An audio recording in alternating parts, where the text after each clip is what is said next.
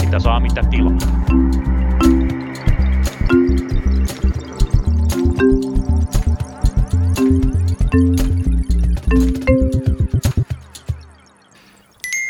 Riistäjät selkäämme ruoskansa soittaa, niin myös tänä aamuna. Tervetuloa ihmettelemään selkälihaan ilmestyviä juomuja. Lauri, hyvää huomenta. Huomenta. Ja voinko aloittaa myös toisella avautumisella? Totta kai, anna mennä. Yritin tätä aamua varten hankkia etätyöaikojen päätöksen kunniaksi kampaviinereitä Hakaniemen kauppahallista ja sieltä ei kuule löytynyt yhtäkään kampaviineriä. Oli tyytyminen johonkin Kööpenhaminan viineriin, jossa oli mantelimassaa sisällä. Joku erikoispulla se olisi, ei tullut ollenkaan kampaviineri-olo, mutta me koitamme nyt näiden vastoinkäymisten kesken selvitä. Mun nimeni on siis Tuomas Saloniemi. Tervetuloa Punakulma-nimiseen podcastiin, jossa me ihmettelemme taas maailmaa, sen työelämän muotoja ja mitä työmarkkinoilla tänään tapahtuukaan. Kanssamme näitä ovat myös ihmettelemässä Insinööriliiton edunvalvontajohtaja Petteri Oksa. Tervetuloa lähetykseen. Kiitos, kiitos. Mukava olla täällä. Aivan ensimmäisenä meidän pitää kysyä tällainen legendaarinen kysymys, että mitäs vittua nimimerkki Epätietoinen Vantaalta kysyy, miten on mahdollista, että Metsä Group ei noudata hovioikeuden päätöstä? Sehän on mahdollista sillä, että halveksuu suomalaista oikeusjärjestelmää, ei se oikein mitenkään muuten on mahdollista. Hei, ennen kuin käydään tähän oikeusjärjestelmän halveksumiseen enemmän syvemmin kiinni, niin... Kysytään, mistä on kysymys. Niin, kysytään, mistä tässä on kyse?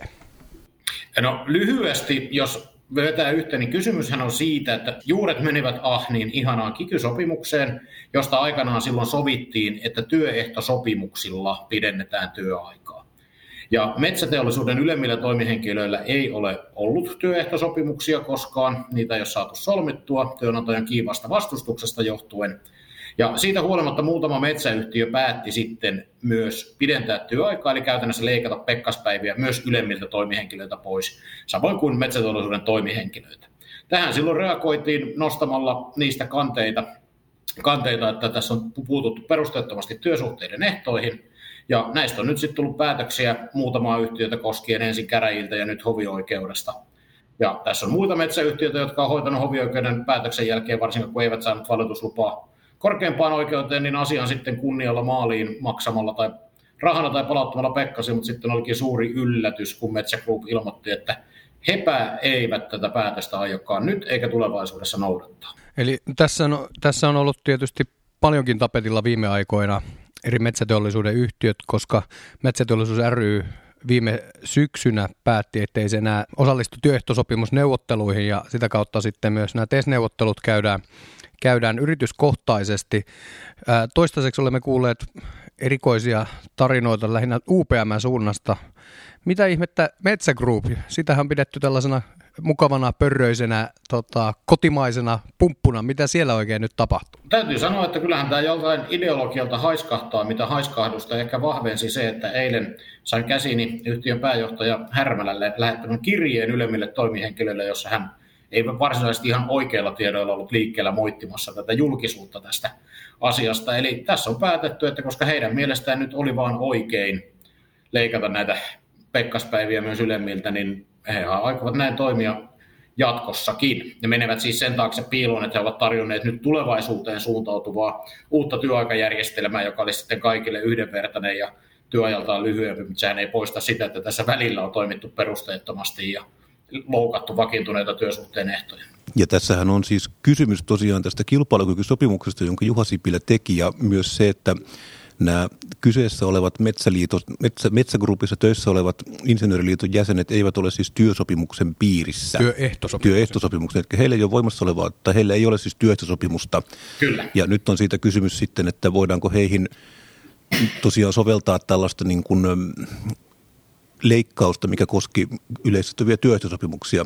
Koska Kyllä, heillä... ja sitten nimenomaan siis sillä tavalla, että koska heillä nämä niin sanotut pekkaspäivät ovat olleet vakiintuneena ehtona, niistä ei ole sovittu mitään, eikä niistä ole annettu edes työnantajan määräystä tai ohjetta, että näitä sovelletaan, vaan niistä on muodostunut tämä niin kutsuttu vakiintunut työsuhteen ehto, koska koska muillakin on, niin sitten ylemmillekin on annettu, mutta niistä ei ole sovittu, eikä työnantaja tästä ikään mitään niin kuin omaa ohjettaan, jota muuttamalla voisi tilannetta vaan vaikuttaa. Eli periaatteessa sama kysymys, jos mitä tahansa muuta työsopimuksen ehtoa työnantaja yksipuolisesti päättäisi loukata, ja tämähän se oli se oikeuden kantakin. Tässä on viime vuosina paukutettu paljon siitä, kuinka suomalainen työelämä, työmarkkinat eheytyisivät, jos vaan saataisiin tätä paikallista sopimista lisää työpaikoille. Ja mulle, mulle tulee tästä tilanteesta nyt lähinnä mieleen, että tässä on tämmöistä paikallista käskyttämistä ja niin kuin yksipuolista sanelemisesta, yksipuolista sanelemista enemmänkin ää, kyse. Ää, mitä sä tästä ajattelet? Onko tämä tosiaan se, miltä paikallisen sopimisen tulevaisuus näyttää? Että jonain päivänä sä töihin ja yhtäkkiä työsopimuksesta on vaan kohtia muutettu ja todettu, että nielkää tämä. Oli, olitte te tai sitten oikeus tai liitot, mit, mitä mieltä hyvänsä? Kuulostamatta nyt liian luokkakantaiselta, niin työmarkkinoillahan on aina kysymys vallasta. Ja tässä paikallisen sopimisen lisäämisessä on kysymys siitä, että työmarkkinavaltaa yritetään siirtää toiselle sopimusosapuolelle sinne määräämiseen ja direktion suuntaan ja vähentää sitä toisaalta, koska sitten tämän muusta helposti voi päätellä siitä, että mikään sellainen paikallisen sopimisen edistäminen, joka liittyy siihen neuvotteluaseman tasaamiseen, kuten tulkintaetuoikeus tai tai sitten ammattiyhdistysten joukkokanne tai muu, niin näistähän ei saa edes keskustella. Eli halutaan vaan niin kuin ikään kuin, että kyllä, ne, kyllä siellä paikallistasolla tietää, ja perusvastaus on pöydissä on aina, että kun ihmetellään, että miten tämä onnistuu, kyllä se hyvä yritys hoitaa ne asiat sitten siellä kuntoon. Että eihän ne kukaan halua ketään kyykyttää. No mun mielestä tosiasioiden toteaminen ei ole mitään luokkatietoisuutta, vaan, vaan ihan, ihan perusjärjen käyttöä. Kyllä, ja tämähän on nyt sillä jännittävä tilanne, koska mä en ainakaan äkkiä muista, kertokaa tosiaan Petteri Oksa tai Lauri Muranen, jos muistatte, niin en äkkiseltään ei tule mieleen tilannetta, jossa kun puhutaan niin kuin työehtoriidasta, niin jompikumpi osapuoli ilmoittaa, että he ei vaan kerta kaikkiaan suostu noudattamaan oikeuden päätössä. Tämä on sinällään ennenkuulumatonta. On juuri, juuri näin siis, ja tämähän murentaa kyllä uskoa koko järjestelmää, jos tällaiseen päädyttäisiin. toki me jatketaan sitten uusilla kanteilla ja muuta, ja asia tulee päätökseensä. Ja ehkä tässä kohtaa totean, että tämä kuvaa myöskin sitä ongelmaa, mitä ehkä työnantajat on jo loppuun saakka miettinyt siitä, että mikä tästä halusta päästä irti työehtosopimuksesta syntyy. Että tämä käräjäoikeuksien oikeuden kautta hovioikeuteen ja sitä eteenpäin, niin tämä on aika pitkä ja hidas tie. Että meillä on 2017 nostetut jutut, jotka nyt on tässä piirissä. Työtuomioistuimesta olisi asiat ratkaistu jo aika päiviä sitten. Toinen asia, mitä työn, työnantaja usein ää, muistaa, muistaa paukuttaa tuolla julkisuudessa on se, että toimintaympäristön tulisi olla ennustettava ja mun mielestä tässä nyt taas murennetaan siltä osin tätä, tätä asetelmaa aika, aika vakavasti. Mutta hei, mä haluaisin kysyä, että tosiaan sä vähän avasit, miten tästä eteenpäin, siis onko tässä nyt sitten, tuleeko jotain uhkasakkoja tai miten, miten niin yhtiö saadaan ruotuun? Nyt mennään tästä eteenpäin, että tässähän oli toki siis se yksi asia, minkä takia yhtiö on mennyt, että tässä oikeuden päätöksessä ei ollut vahvistettu euromääräisiä menetyksiä, mikä johtuu ensinnäkin siitä, että koska ne kanteet nostettiin heti sen päätöksen jälkeen, ne oli suuntautunut tulevaisuuteen ja ollut pätemättömiä, niin niitä ei voinutkaan laittaa niitä menetyksiä siihen, mutta kun he menee siihen, että no sanottiin, että olette toimineet väärin, mutta kun ei tässä kerrota, kuinka paljon meidän pitäisi kenellekin maksaa, niin ei me nyt makseta. No, tähän tarkoittaa sitä, että me nostetaan nyt vahvistamiskanteet, jolla vahvistetaan ne euromäärät, ja ne menee käsittääkseni aika rutiinilla, kun tähän perustuomio on olemassa, ja sen jälkeen, jos yhtiö ei maksa, niin sitten ne on ulosottokelpoisia ja saavat asioida Voudin kanssa. Ja sitten jos ei rahaa löydy, niin sitten yhtiö pitää varmaan hakea konkurssi, jos kassa on kerran tyhjä. Tämä on tosiaan, Metsä Group on siis pörssiyhtiö, joka on listattu Helsingin pörssiin ja tämä tuntuu pörssiyhtiön suhteen aika tällainen uskalialta lähteä tosiaan nimenomaan oikeudenpäätöstä vaan toteamaan, että me ei kerta kaikkiaan noudata tätä, että tässä tosiaan tulee nyt sitten niin kuin, jos tässä mennään nyt sitten siihen, että tosiaan lopulta saatava on ulosottokelpoinen ja sitä ruvetaan ottamaan pörssissä ulos, niin tämä saattaa olla myös osakkeenomistajille pikkusen kiinnostava tilanne, että miten tämä on mahdollista. Joo, juuri näin. Hyvä.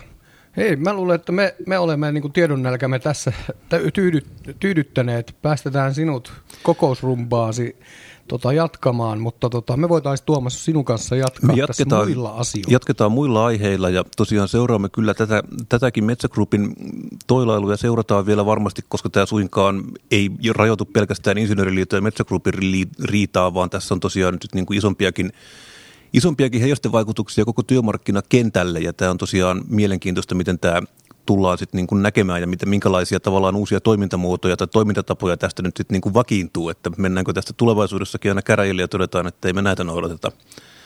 Mutta kiitoksia tosiaan Petteri Oksa, kun pääset haastateltavaksi ja tosiaan ei muuta kuin voimia sinne torstaiseen kokous, kokouspäivään. Hyvä, kiitoksia. Moi moi. Moi moi. Moi. Puhutaanko Lauri vähän työllisyydestä? Puhutaan. Kiitos vielä Petterille. Mutta puhutaan me nyt kuitenkin työllisyydestä, punakulma, punakulma kun ollaan. Me olemme aika monessa jaksossa itse asiassa kyllä puhuttu työllisyydestä ja työllisyysasteesta ja Ilkka Kaukoranta muutama viikko sitten selitti, miksi se on tärkeää. Se on tärkeää siksi, että muuten meiltä loppuu rahat, tulee nälkä ja hukka vie. Mutta työllisyysasteesta oli hyviä uutisia, eikö ollutkin? Joo, kyllä. Ja ennen kuin mennään niihin uutisiin, niin taustatetaan tilannetta hieman. Muistamme, kuinka Antti Rinteen silloinen hallitus, nykyinen Sanna Marinin hallitus, kun aloitti työnsä, se asetti tavoitteekseen, että Suomen työllisyysaste nostetaan 75 prosenttiin. Kuten kymmenen hallitusta häntä ennen. Kyllä, siis työllisyystavoitteitahan meillä on ollut todella, todella monilla, monilla hallituksilla, mutta aikaisemmin esimerkiksi Sipilän Sipilän hallituksella ja sitä ennen Kataisen hallituksellahan se työllisyystavoite oli 72 prosenttia. Ja tietysti kertoo siitä, että talous on, tai työllisyystilanne on pikkuhiljaa parantunut, kun tällaisia vähän rohkeampia lukuja uskalletaan heittää. Joo, näin, näin on. Ja tosiaan nyt oli juuri Helsingin Sanomissa itse asiassa juttu siitä, että nyt meillä on ensimmäistä kertaa tulossa tilanne, jossa vähän vahingossa saavutetaan jopa tämä 75 prosentin työllisyystavoite. Luitko tämä jutun? Joo, kyllä. Se oli oikein ansiokas Teemu Muhosen juttu.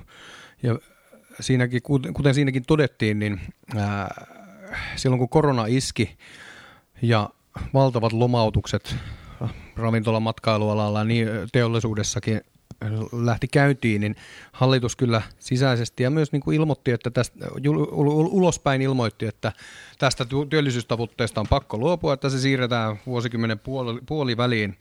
Mutta tosiaan tässä nyt on tapahtunut yllättävä, yllättävänkin nopea käänne ehkä viime keväästä alkaen. Joo, ja mitään tavallaan tässä täytyy nyt aina muistaa se, että hallituksilla itse asiassa on melko vähän vaikutusmahdollisuuksia tähän työllisyysasteeseen sitten kuitenkaan. Eli tämäkin nyt, tämä boosti, mitä nyt on tullut, niin se on tullut käytännössä, täytyy nyt tunnustaa, että hallituksen toimista huolimatta, niin ollaan siinä tilanteessa, että yhtäkkiä teollisuuden tilauskirjat onkin täynnä ja meillä on tosiaan työllisyysaste nousemassa ja meillä ollaan, niin kuin sanoit, sanoit viime viikolla, että ollaan tosiaan nousukauden juurella, vaikka meillä on tämä koronakriisi päällä ja tämä on aika hämmentävä tilanne. Joo, kyllä. Jos miettii näitä hallituksen merkittävimpiä työllisyyspäätöksiä, eläkeputken lopettaminen, niin sehän ei ole vielä tullut voimaan. Ja toinen on sitten tietysti tämä oppivelvollisuuden pidentäminen, jolla taas se niin kuin vaikutus tulee vasta niin kuin vuosien tai jopa kymmenen vuoden päästä. Joo, ja se saattaa myös olla niin kuin ainakin alkuun jollain tavalla pikkusen jopa negatiivinen tämä vaikutus tähän, koska sitten ihmiset saattaa joissain tapauksissa tulla työelämään vähän myöhemmin. Mikä, mikä olisi kamala asia, se koska oli, he kouluttautuvat Kyllä, ja tosiaan mistä oli puhetta Markus Jentinkin kanssa, että sinällään siis, että työllisyysastetta lasketaan, lasketaan niin kuin tästä ikäluokasta, jonka pitäisi olla vielä lukiossa, niin se on yksi tavallaan osa ehkä enemmän ongelmaa. Ja tässä niin kuin, tosiaan niin kuin sanottua, niin hallitukset voi itse asiassa tehdä aika vähän tälle asialle. Yritystä kyllä on, ja tosiaan niin kuin Petteri Petteri Joksakin tuossa äskeisessä segmentissä kertoi, niin nyt tämä oikeustaistelu on näitä Juha Sipilän kikysopimuksen peruja.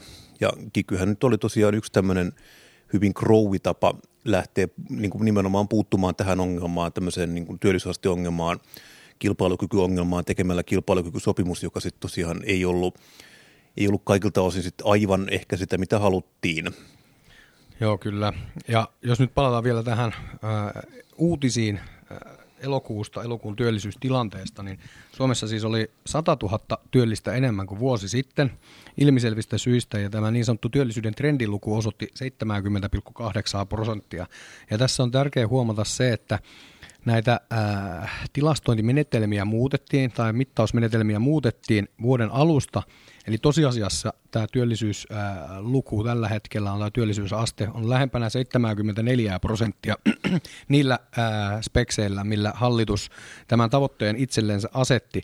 Ja kun meillä vielä on aika moni ala koronan vuoksi, esimerkiksi tuolla matkailupuolella matkailupuolella ja sitten vaikkapa tapahtuma-alalla vielä niin kuin ollut suljettuna, niin ei pidä lainkaan mahdottomana, että tähän nyt päästään tähän tavo- 75 prosentin tavoitteeseen, ainakin sillä vanhalla laskentatavalla. Joo. Silloin kun puhutaan työllisyydestä, niin kannattaa tavallaan, tai kun puhutaan siitä, että miten talous voi, niin siinä on itse asiassa kaksi sellaista lukua, mitä kannattaa katsoa nimenomaan suhteessa toisiinsa. Eli meillä on työttömyys, mikä on tietysti yksi indikaattori, eli se kertoo sitä, että kuinka moni ihminen haluaisi olla töissä, mutta ei ole töissä. Ja sitten on työllisyys, jotka kertoo sitten niin kuin tietyillä, tietyillä spekseillä työssä olevien ihmisten määrän suhteessa koko väestöön. Ja nämä on tämmöisiä, mitä pitää katsoa aina rinnakkain, koska nämä saattaa joskus liikkua vähän paradoksaalisestikin samaan suuntaan. Mutta tosiaan tämä on niin kuin, että pelkästään työttömyyslukuja tuijottamalla ei, ei saa hyvää käsitystä siitä, että missä kohtaa, miten maailma makaa. Joo, kyllä. Ja sitten tässä työllisyydessä tässä on hyvä, hyvä niin kuin muistaa, että tämän, tämän niin kuin asian käsittelyyn, toisin kuin usein esimerkiksi kuulee elinkeinoelämältä ehdotukseksi, että tämä tilanne ratkeasi vaikkapa ansiosidonnaista leikkaamalla tällaisella isolla työkalulla, niin usein enemmänkin tarvitaan tietyllä lailla paikallisen sopimisen periaatteita, koska ne ihmisten, niin työttömien ihmisten tai työtä haluavien ihmisten tilanteet on hyvin erilaisia. Et meillä on esimerkiksi työllisyysaste korkeakoulutetuilla, se on, se on reilusti yli 80 prosenttia, olisiko jopa 90 prosentin, 90 prosentin tienoilla, kun taas sitten yhä pienempi osa työmarkkinoilla olevasta porukasta, joka on pelkästään ää, perusasteen varassa, niin heidän työllisyysaste on puolestaan alle 50 prosenttia. Ja pointtini tässä paikallisen sopimisen teema, termien heittelyssä on tietysti se, että, se, että miten saadaan duunipaikka pelkän vaikka perusasteen varassa olevalle henkilölle, niin se työkalu ei ole sama kuin vaikka korkeakoulutetun kohdalla.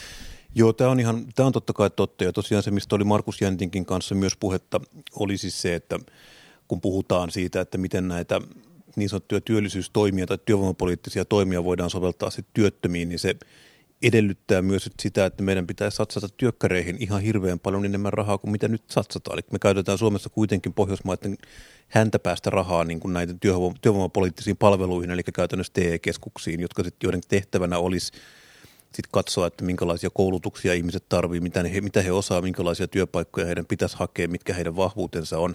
Niin tämä on Suomessa jäänyt itse asiassa aivan täysin lapsipuolen asemaan, eli TE-keskukset lähinnä hoitaa tätä työttömyyden hallinnointia, eli siinä ei ole tämmöistä tämmöistä aktiivista otetta juuri ollenkaan. Siinä on muutamia kokeiluja on toki tehty, mistä on ollut erittäin hyviä kokemuksia, mutta ongelma on siinä, että sinne pitäisi sitten palkata hirveän paljon enemmän ihmisiä. No tähän on nyt nykyhallitus itse asiassa nyt satsannut, mä en muista ihan tarkkoja, tarkkoja lukuja, mutta kuitenkin merkittäviä summia lisää. Ei varmasti olla vielä, tai ei, ei tulla olemaan vielä muiden Pohjoismaiden tasolla, mutta, mutta kuitenkin suunta on oikea Suunta on oikea, vaikka riittämätön.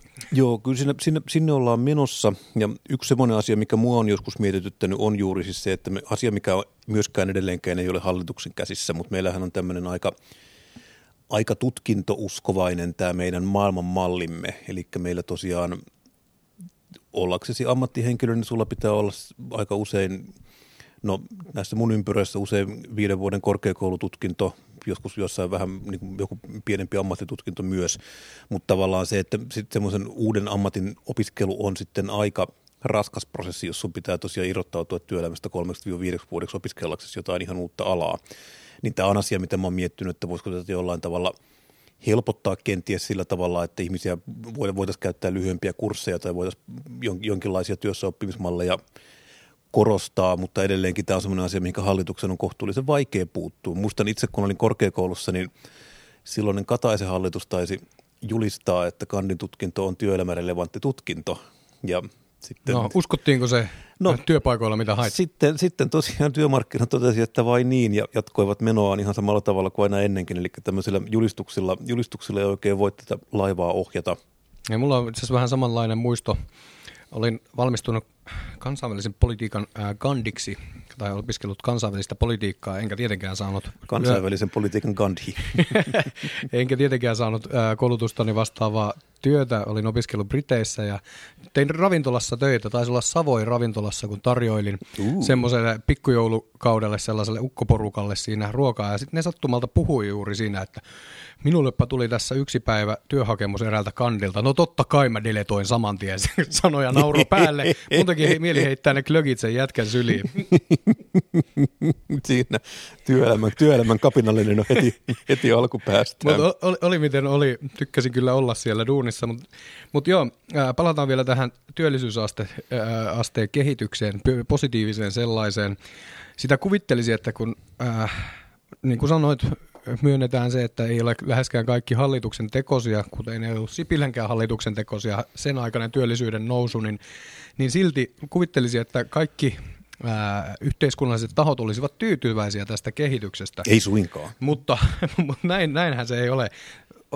Tuolla vaikkapa Twitterissä, mikä nyt on tämä niin kuin suomalaisen yhteiskunnallisen elämän niin kuin todellinen pulssi, niin voi havaita, että tällaisia väärin sammutettu kommentteja on tullut suunnasta jos toisesta. Et esimerkiksi keskuskauppakamarin toimitusjohtaja Juho Romakkaniemi kaipasi silti rakenteellisia uudistuksia, että tämä on niin väärällä tavalla tätä työllisyyttä kohotettu. Ja siis rakenteellisilla uudistuksilla niille, jotka eivät tiedä, mitä sillä tarkoitetaan. Se niin on se politiikan tarko- koodikieltä. politiikan koodikieltä siis tarkoitetaan sitä, että työttömyysturvaa tulisi leikata ja työehtoja heikentää, että ää, työllisyyden tai työllistämisen, työllistäminen olisi ää, vähän riskisempää työnantajalle muodosta ja sitten se olisi myös vähemmän houkuttelevaa sille työttömälle maata siellä sohvalla.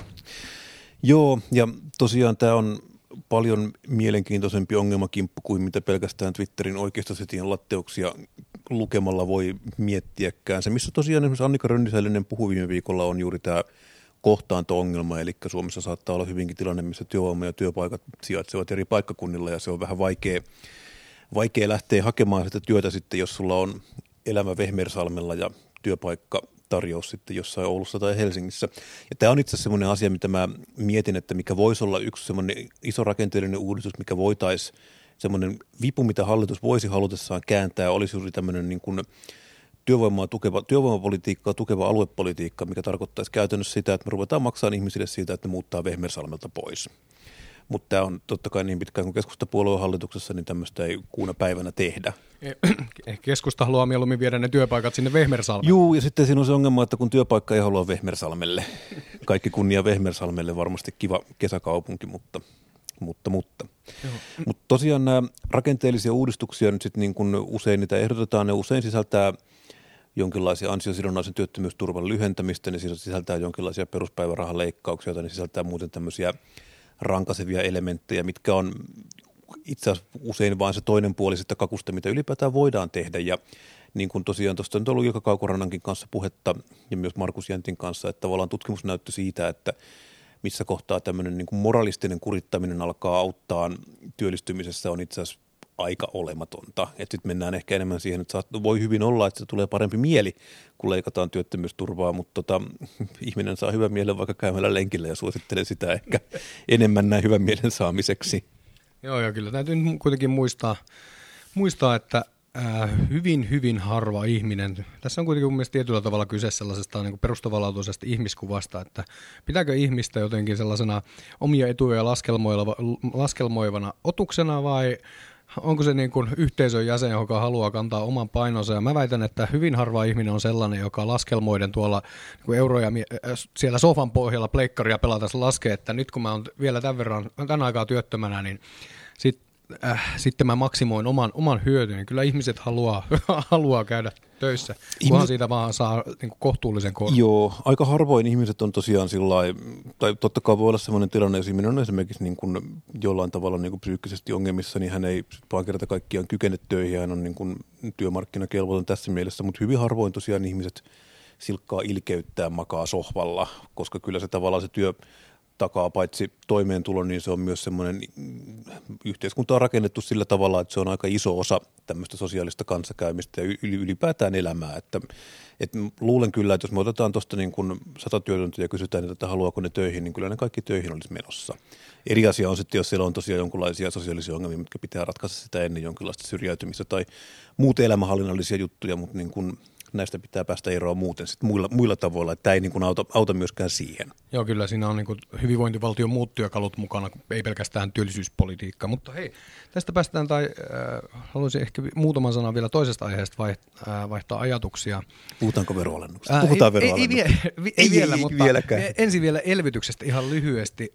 Äh, haluaisin tähän niin kuin vielä jossain tulevassa jaksossa kyllä kutsua jonkun ekonomistin jälleen kerran puhumaan tästä koronan jälkeisestä vahvasta niin kuin elvytyksestä, että kun finanssikriisin ja eurokriisin iskiessä ää, se doktri, doktriini oli enemmänkin sellainen, että nyt tästä täytyy niin kuin rämpiä ulos talouskurin kautta tästä kurimuksesta.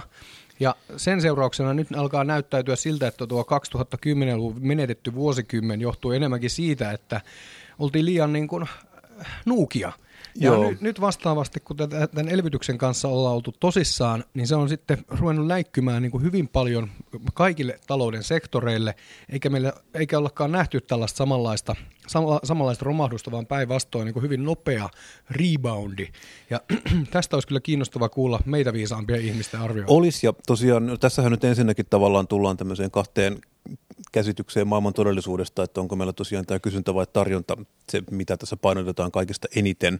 Ja sitten tosiaan tullaan siihen mielenkiintoiseen kysymykseen, että jos meillä on, jos me todetaan, että tavallaan tämä on tämmöinen niin kuin jonkunlainen keinotekoinen tilanne, mikä on saatu elvyttämällä, niin hyvä on, näin, näin, näin voi totta kai ajatella. Toki se on keinotekoinen tilanne, mikä saadaan myös niin kuin nuukuuttamalla ihan yhtä lailla, mutta tavallaan sitten se, että onko se jollain tavalla yhtään sen vähemmän totta sitten se, että se on saatu aikaan tosiaan elvyttämällä ja pyörittämällä setelipainoa, onko tämä jollain tavalla sitten niin kuin huono asia tai niin kuin aiheuttaako tämä tulevaisuudessa jotain ongelmia, niin vaikea nähdä, näitä voi tietysti olla. Se, että tämä on saatu aikaan elvyttämällä ei suinkaan tarkoita, että tämä ei olisi totta – Joo, kyllä. Ja mun mielestä siis olen silleen yksinkertainen ihminen ja pragmaatikko, että lopputulos ratkaisee, että varmasti on niin, että tämä elvytys ja tällainen niin kuin setelin painaminen ei jatku loputtomiin, mutta jos sen seurauksena niin kuin tilanne on lähestulkoon normaali tai jopa parempi kuin ennen koronaa, ja toki meillä ei ole tietoa, minkälainen se vaihtoehtoinen todellisuus olisi voinut olla, mutta oletus on, että se olisi näyttänyt enemmän tuolta 2010-luvulta kuin tältä mm, nykytilanteelta. Kyllä. Niin kyllä mun mielestä siis tällaisen, tällaisten niin tosiasioiden valossa täytyy vetää johtopäätös, että nyt ollaan oltu viisaampia. Näin on. Ja tässä tulikin puheeksi mieleen sitten veroalennukset. Mitä jos Lauri alennettaisiin vähän veroja? No, aloitetaanko tota, kahdella miljardilla ensi budjettiri, vuoden budjettiriihessä, joka sattuu olemaan muuten sattumalta noin puolta vuotta ennen ää, seuraavia eduskuntavaaleja. Kyllä, tässä rupeaa olemaan vaalit tulossa ja sen huomaa siitä, että poliitikot kaivautuvat lähemmäksi omaa viiteryhmäänsä. Älä unohda näitä, tässä välissähän on yhdet vaalit muutaman kuukauden tarkoitin, tarkoitin juuri näitä hyvin- tai pahoinvointialueen vaaleja, mitkä ovat tulossa ja vaalikiima nousee. Nimittäin Annika Saarikko oli puhumassa keskuskauppakamarin tilaisuudessa jossa keskuskauppakamari ennen Saarikon lavalle nousua ehdotti, että jos alennettaisiin veroja kahdella miljardilla ja sitten Saarikko esitti, että pitäisi alentaa veroja noin yleisesti. Tätä ekonomistit noin yleisesti läpi kentän itse asiassa totesivat, että tämä nyt ei ole niin kuin ainakaan järkevää, mutta tosiaan niin kuin me tiedetään, niin vaalit saa aikaan sen, että tehdään yleensä se viimeinen vaalibudjetti eduskunnasta on semmoinen joulupukkihenkinen, missä on aika paljon kaikenlaista kivaa omille äänestäjille – ja tiedetään myös, että tämä tosiaan sitten kun vaali, vaalikamppailu lähenee, niin siinä tosiaan lähdetään sitten hakemaan näitä tämmöisiä avauksia, mitä todetaan, toivotaan, että nämä omissa äänestäjissä sitten resonoisi, mitkä varmaan esimerkiksi keskustan suhteen on railakkaat veronalennukset. Tämä on siinä mielessä mielenkiintoinen, koska mun mielestä veronalennukset tai veronkorotukset eivät ole itseisarvo. Verotus ei ylipäätään ole itseisarvo. Se on mm. väline, jota, jota tulee käyttää hyväkseen niin näiden me, meidän hyvinvointipalveluiden ylläpitämiseksi ja tämän niin kuin elämänmenon takaamiseksi, mutta niin kuin on kiinnostavaa huomata, että tässä on viimeiset vuodet ollut se niin kuin vahva itkuvirsi siitä, että meidän, me velkaannutaan liikaa. Ja omaan niin kuin yksinkertaiseen päähän ei mahdu se, että miten me ma- kenties sitten maksamme tätä velkaa takaisin, jos me samaan aikaan luotaan miljarditolkulla veronalennuksia ennen vaaleja.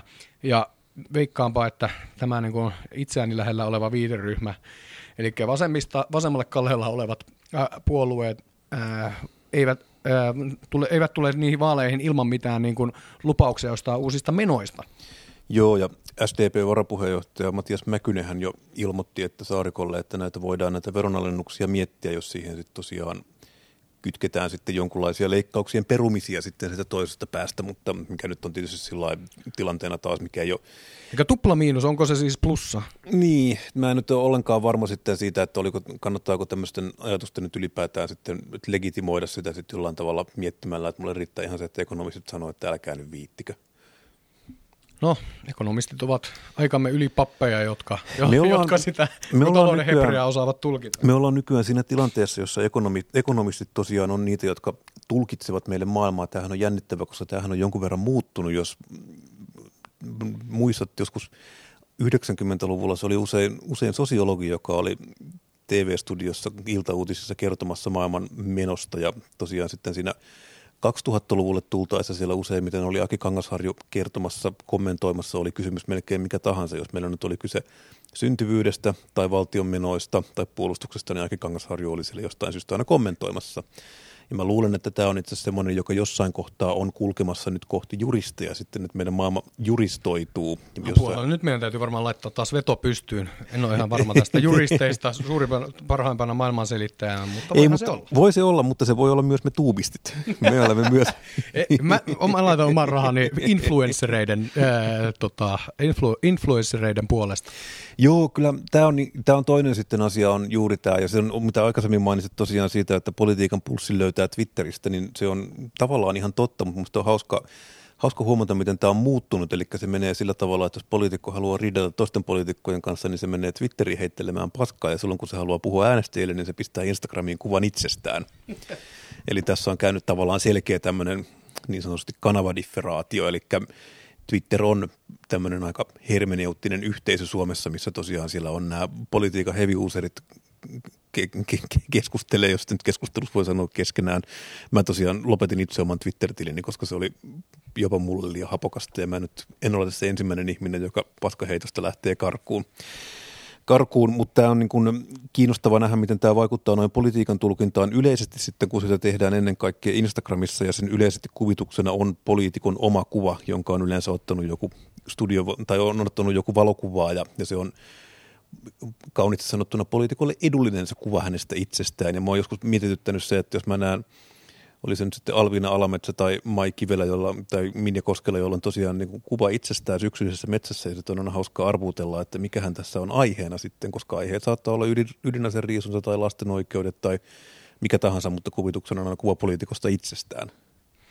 Tämä on, päästiin verotuksesta influenssaamiseen. Kyllä. Tämä on sen verran kiinnostava aihe, sekä verotus että influencerit, että ehdotan, että pyhitämme näillekin aiheille tulevia jaksoja, mutta katsoin tuossa nopeasti kelloon ja näyttää siltä, että meidän aika alkaa olla pikkuhiljaa käytetty tältä kertaa. Aikamme käy vähin täällä pallon päällä. Kiitämme siis teitä kuulijoita, että olette olleet minun Tuomas Saloniemen Lauri Murasen sekä alkulähetyksestä Insinööriliiton edunvalvontajohtaja Petteri Oksan seurassa taas viettämässä punakulmaa. Toivon teille erinomaista viikon loppua. Siellä on nyt syksy alkamassa, joten käykää pihalla, lenkillä. Se on mukavampaa kuin alentaa veroja. Se toimii paljon nopeammin. Tai ty- kurittaa työttömiä. Tai kurittaa työttömiä. Ja jos pidit tästä lähetyksestä, niin kerro meistä kaverille. Jos vihasit sitä, niin hauku meidät kaverille. Mutta meidät löytää Applesta, Apple Spotifysta ja sitten meidät löytää myös SoundCloudista. Ja jos haluat ottaa kuvan meistä kanssasi Instagram-feedissä, niin me tulemme kyllä paikalle, laita vaan viestiä. Kyllä,